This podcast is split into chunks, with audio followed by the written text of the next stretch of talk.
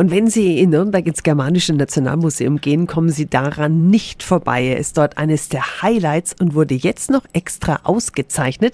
Der Beheim Globus wurde ja kürzlich zum UNESCO Weltdokumentenerbe ernannt. 365 Dinge, die Sie in Franken erleben müssen.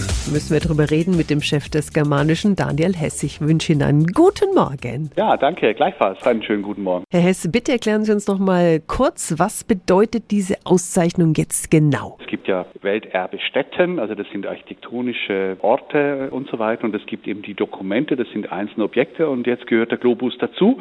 Und wir sind natürlich sehr glücklich, weil das eine ja, eine weltweite Sichtbarkeit dieses einzigartigen Objekts äh, garantiert und deutlich macht. Die UNESCO hat also die historische Bedeutung des Globus anerkannt. Seine Entstehung war ja zu einer Zeit, als es einen Wendepunkt in der europäischen Geschichte gab. Amerika ist zum Beispiel gar nicht aufgezeichnet, gell? 1492, als er entstanden ist, ist Kolumbus unterwegs und hat Amerika eben noch nicht entdeckt. Die Portugiesen haben vier Jahre vorher das Kap der guten Hoffnung umschifft. Man wusste gar nicht, dass es einen Seeweg gibt, dass man Afrika umschiffen kann.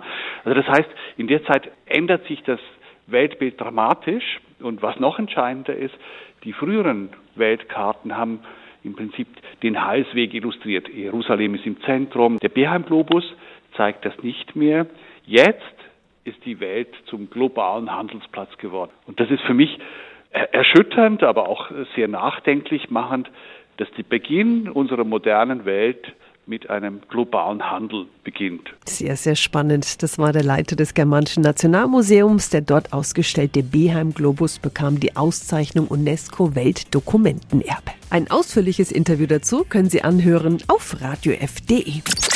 365 Dinge, die Sie in Franken erleben müssen. Täglich neu in Guten Morgen Franken um 10 nach 6 und um 10 nach 8. Radio F.